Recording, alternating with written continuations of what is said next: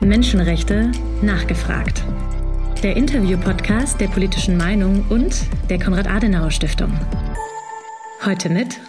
Mein Name ist Andrew Smith, ich bin britischer Diplomat. Im Moment bin ich der Sektionsattaché bei der britischen Botschaft in Berlin. Vielen Dank. Herzlich willkommen in der Konrad-Adenauer-Stiftung, lieber Andrew. Wir kennen uns jetzt schon länger und arbeiten seit anderthalb Jahren eng und vertrauensvoll zum Thema Menschenrechtssanktionen zusammen. Schön, dass du da bist und für den Podcast Menschenrechte nachgefragt zur Verfügung stehst. Bis zum 31. Dezember 2020 war Großbritannien ja Teil der EU und hat gemeinsam mit der EU Menschenrechtssanktionen verhängt. Seit dem 1. Januar 2021 ist das nicht mehr der Fall. Was hat sich für Großbritannien hierdurch verändert? Also der größte Unterschied ist, äh, was du gerade gesagt hast. Wir haben seit Anfang von 2021 äh, die, äh, die Chance, die Gelegenheit, alleine, im Alleingang Sanktionen zu verhängen. Und das heißt, wir können äh, schneller reagieren, wenn wir das machen wollen. Aber ich würde gerne betonen, dass egal, dass wir das alleine machen können, es ist immer noch sehr wichtig für uns in Partnerschaft mit anderen Ländern äh, solche Maßnahmen einzuführen. Und ich glaube, die Bereitschaft, äh, eng mit der EU zusammenarbeiten, ist genauso stark wie vor äh, dem Anfang des Jahres, äh, weil insbesondere in diesem Bereich, im Bereich äh, Menschenrechtssanktionen, weil die Wirksamkeit der Sanktionen ist viel größer, wenn man gemeinsam mit Partnern das gleichzeitig machen kann. Vielen Dank. Ähm, dennoch ist natürlich die Perspektive aus London eine andere als die Perspektive äh, aus Paris, Berlin und anderen europäischen Hauptstädten der EU-Mitgliedstaaten. Welche regionalen Schwerpunkte hat, das, hat Großbritannien bis jetzt bei den Menschenrechtssanktionen gesetzt? Also wir haben äh, alle regionale Regimes übernommen von der EU äh, nach dem Austritt. Das war für uns sehr wichtig. Äh, um die Kontinuität in der Sanktionspolitik nochmal zu führen. Und viele der Regimes hatten wir als EU-Mitgliedstaat äh, gesponsert, unterstützt. Und äh, für uns ist es wichtig, dass die weiter in Großbritannien benutzt sind. Und, und äh, es ist auch sehr wichtig für uns, dass wir diese Regimes entwickeln können. Ähm, und äh, durch neue Maßnahmen, durch neue Sanktionen ähm, aber wir machen das sowieso mit der EU und mit anderen Partnern zusammen. Ein typisches Beispiel ist zum Beispiel Syrien. Also für uns die Regimes, die sehr stark mit Klonpflicht äh, verbunden sind, äh, sind eine Priorität. Und wir versuchen regelmäßig mit der EU äh, gemeinsam Gedanken zu machen, was wir mit dem Syrien-Regime machen sollen. Großbritannien hat ja noch unter dem ehemaligen Außenminister Dominic äh, Raab, der sich sehr dafür stark gemacht hat, am 6. Juli 2020 das globale Menschenrechtssanktionsregime äh, etabliert. Äh, also noch in der Phase, wo man eigentlich mit äh, der EU gemeinsam äh, über Sanktionen entschieden hat oder sich äh, dem europäischen Sanktionsregime unterworfen hat. Welche thematischen Schwerpunkte sind unter diesem neuen britischen Menschenrechtssanktionsregime gesetzt worden? Also ich glaube, es ist wichtig zu erkennen, dass äh, für Dominic Raab als Außenminister ähm, es war eine persönliche Priorität, so ein Regime einzuführen. Der, er hat lange eine große, eine enge Verbindung mit der Magnitsky-Familie und von daher ein, eine Absicht, äh, so ein Instrument einzuführen. Und es war wichtig für uns, das relativ bald zu machen. Äh, wir wollten in der Lage sein, Menschenrechtssanktionen zu verhängen. Und wir wussten schon, dass natürlich mit der EU gab es gleichzeitig eine große Absicht, äh, ähm, was Ähnliches einzuführen. Und, und, deswegen haben wir unser Regime eingeführt in der Erwartung, dass wir relativ bald danach sehr eng mit der EU zusammenarbeiten konnten. Und äh, das ist für uns äh, besonders wichtig, äh, wenn wir die äh, schlimmsten Verstöße gegen Menschenrechte ins Licht bringen wollen und äh, Gegenmaßnahmen dafür verhängen. Das ist viel besser, wenn wir das gleichzeitig mit Partnern machen können. Und das geht genauso für die EU wie zum Beispiel mit den USA oder mit Kanada. Die USA gelten ja sowohl für Großbritannien als auch für die EU, Kanada und andere als Vorbild, wenn es um diese sogenannten Magnitsky-Sanktionen gegen Menschenrechtsverletzungen und Korruption geht. Die amerikanischen Sanktionen sind jetzt seit zehn Jahren etabliert. Was hat Großbritannien aus den amerikanischen Erfahrungen hiermit gelernt?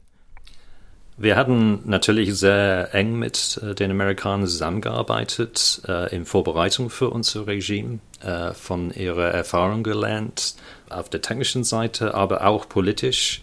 Äh, es war sehr wichtig für uns, dass wir ein Instrument äh, hat, hätten, das sehr klares Statement geben könnte, wenn wir Sanktionen verhängen.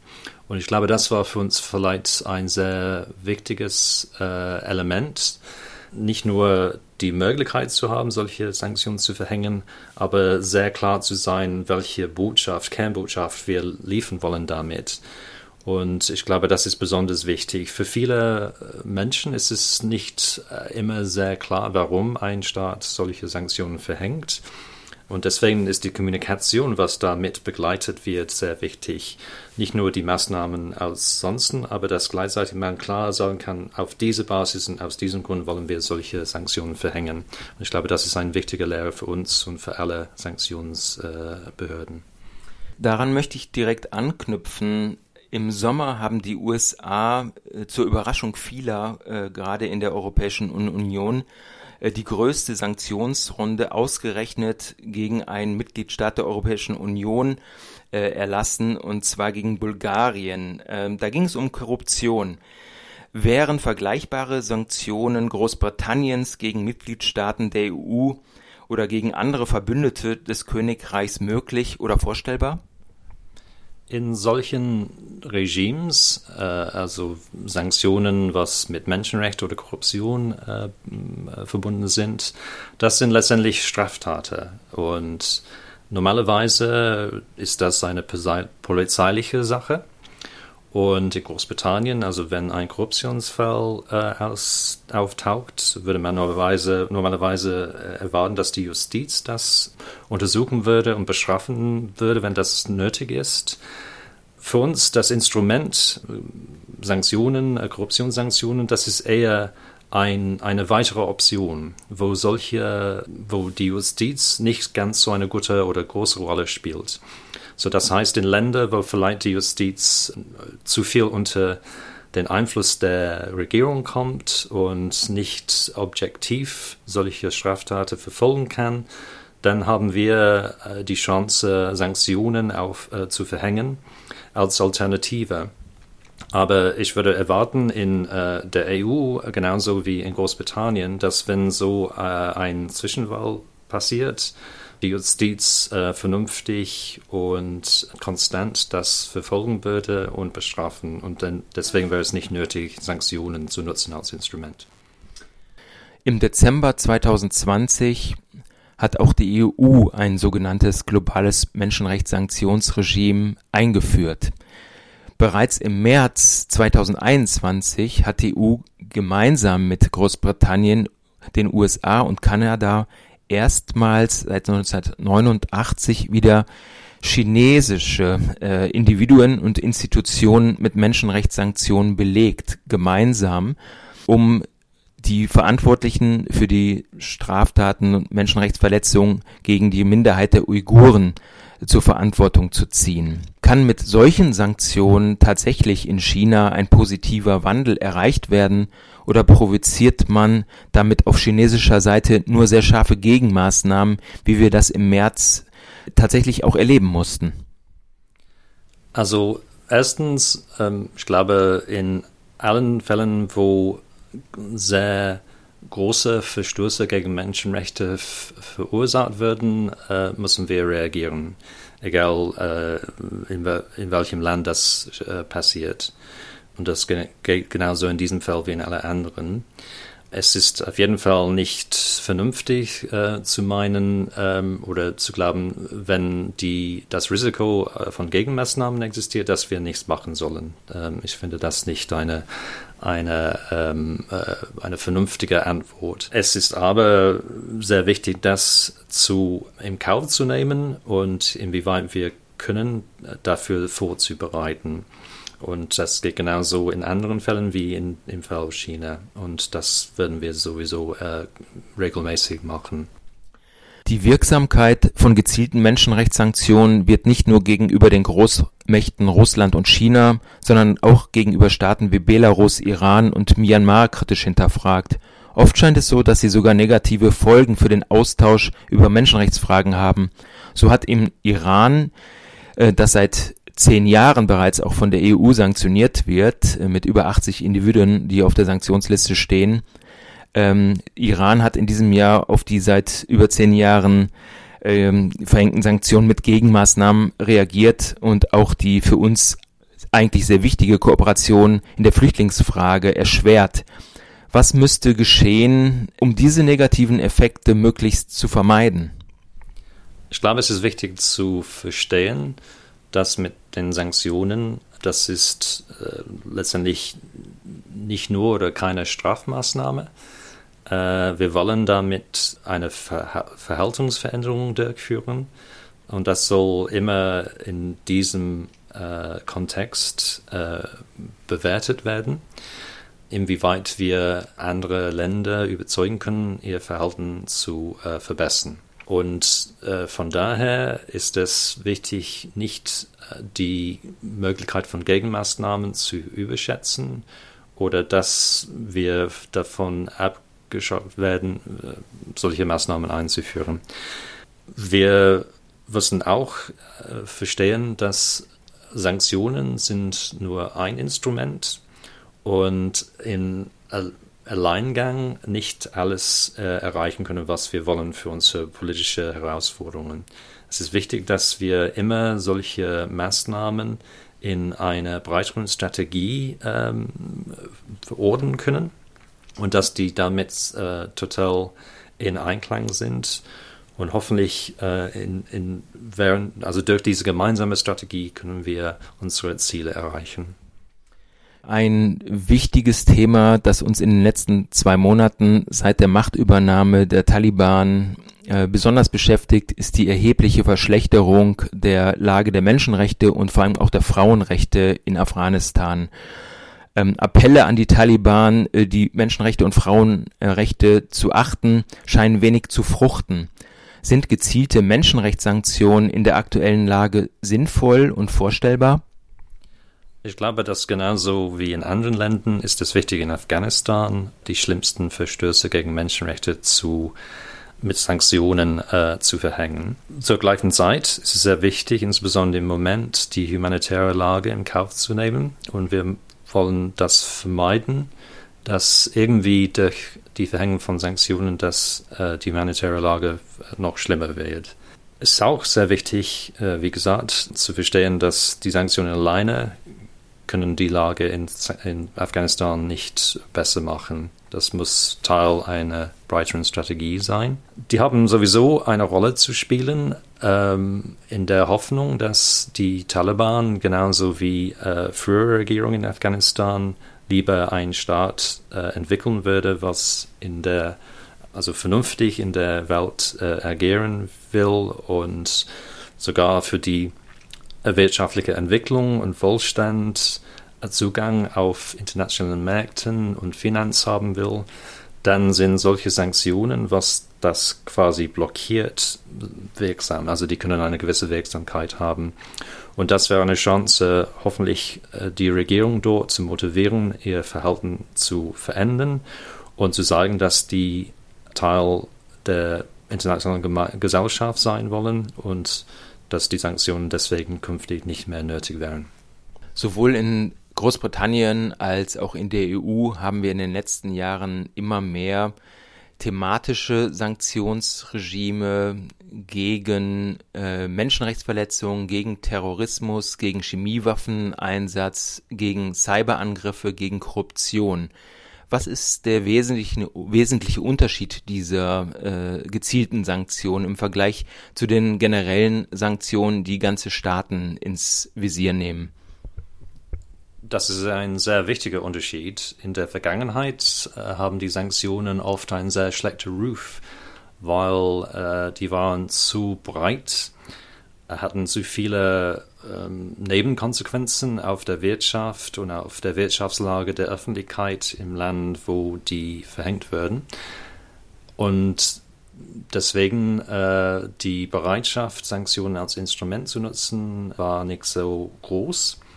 Jetzt sprechen wir immer mehr über gezielte Sanktionen. Das ist etwas ganz anderes. Dort sind ähm, meistens individuellen Entitäten betroffen, die direkt mit äh, einem Verstoß oder einem Zwischenfall äh, verbunden sind, äh, wo die Konsequenzen sind sehr fokussiert auf diesen Personen und Entitäten und, ähm, und dass die direkt die Konsequenzen ziehen müssen. Und dadurch wollen wir vermeiden, dass wir generell in einem Land, wo Sanktionen äh, in Kraft sind, dass die Öffentlichkeit dadurch äh, darunter leiden müssen. Das heißt nicht, dass wir keine Wirtschaftssanktionen unternehmen werden, äh, aber nur, wo das ähm, vernünftig und wirksam wird. Ein gutes Beispiel ist Belarus im Moment, wo äh, unter anderem haben wir das Ziel, die äh, Finanzquellen des Regimes zu begrenzen, damit die ihre Verstoße nicht mehr unternehmen können. Und deswegen haben wir die EU anderen ähm, Entitäten, äh, Individuellen identifiziert, die direkt die, das Regime finanzieren. Und wir wollen das natürlich so weit wie möglich stoppen, zumindest begrenzen. Zum Abschluss möchte ich dich ganz gerne ein bisschen äh, in die Zukunft blicken lassen. Wir haben über die hohe Dynamik der Menschenrechtssanktionsregime der letzten zehn Jahre gesprochen und auch der letzten anderthalb Jahre nach dem äh, Brexit. Ganz gerne möchte ich von dir wissen, wie schätzt du die Entwicklungen ein? Was können wir im Bereich der Menschenrechtspolitik und der Menschenrechtssanktionen insbesondere im kommenden Jahr erwarten? Einerseits ist es immer ein bisschen schwierig vorherzusagen, was in der politischen Welt auf uns zukommen wird. Immerhin ähm, zu Sanktionen. Ich glaube, es gibt äh, ein paar Bemerkungen, die ich machen kann. Ähm, wir haben natürlich äh, auf Menschenrechtssanktionen fokussiert. Und dort gibt es ein bisschen eine Debatte, genauso wie in Großbritannien wie in der EU und in anderen Ländern, wie man am besten so ein Instrument nutzen kann. Und zwar, ob man das eher als, reaktives Instrument äh, betrachtet, im Sinne, wenn etwas passiert, äh, das wäre eine mögliche Gegenmaßnahme, oder soll man das eher proaktiv nutzen? Vielleicht ähm, um einen gewissen äh, Verstoß zu bekämpfen oder hervorzuheben sogar. Oder vielleicht ähm, einmal, zweimal im Jahr neue Pakete von Sanktionen einzuführen. Zum Beispiel, wir haben am 10. Dezember jährlich äh, der sogenannte VN-Menschenrechtstag. Das wäre vielleicht ein Anlass, ähm, solche Pakete einzuführen. Ähm, das ist nur eine Möglichkeit, wie man so ein Instrument nutzen kann. Ich würde vermuten, dass wir künftig äh, noch mehr auf solche ähm, thematische Regimes fokussieren. Wir wollten sowieso, also in der Vergangenheit war es tendenziell äh, die, äh, die Situation, dass wir eher regionale Regimes hatten. Und die waren natürlich gezielt, ein gewisses Land äh, zu betreffen.